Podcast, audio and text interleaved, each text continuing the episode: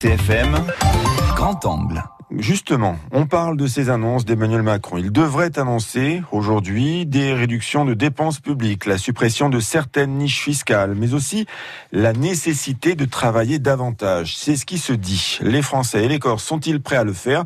C'est le grand angle présenté ce matin par la rédaction de RCFM par la voix d'Alexandre Sanguinetti. La grande majorité des personnes interrogées restent très sceptiques face à ce qui a déjà fuité les annonces du président, surtout son travailler davantage. Parce que lui travaille davantage. Parce que ce serait bien qu'il travaille un peu plus, je pense. D'accord. C'est difficile.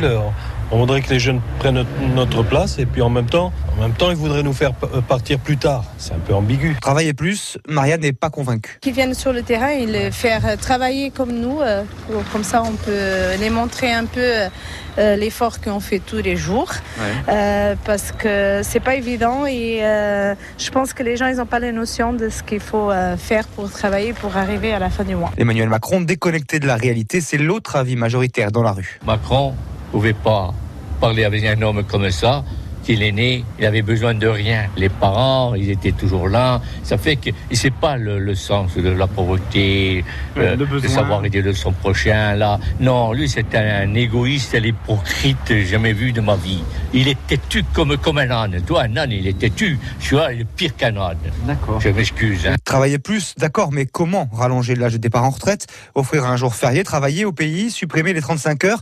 Marie ne croit à aucune de ces propositions. On a les 35 heures, mais si on veut, on peut travailler plus. Si on est payé, il n'y a aucun problème pour qu'on travaille. Mais si on n'est payé pas plus, euh, ça en est hors de question. Le coût du jour férié ah oui, Le tour du jour férié, euh, les personnes âgées, c'était pour les personnes âgées, paraît-il. Mais moi, je suis éducatrice, je travaille. J'ai vu des gens travailler dans les EHPAD et tout, ils sont pas payés plus, il y a de moins en moins de lits, il y a de moins en moins de personnel. Donc franchement, moi, j'aimerais savoir où passe cet argent. Repousser l'âge de la retraite, c'est pas non plus une solution Non, ça va servir à quoi? Ça va embaucher plus les gens? Rien.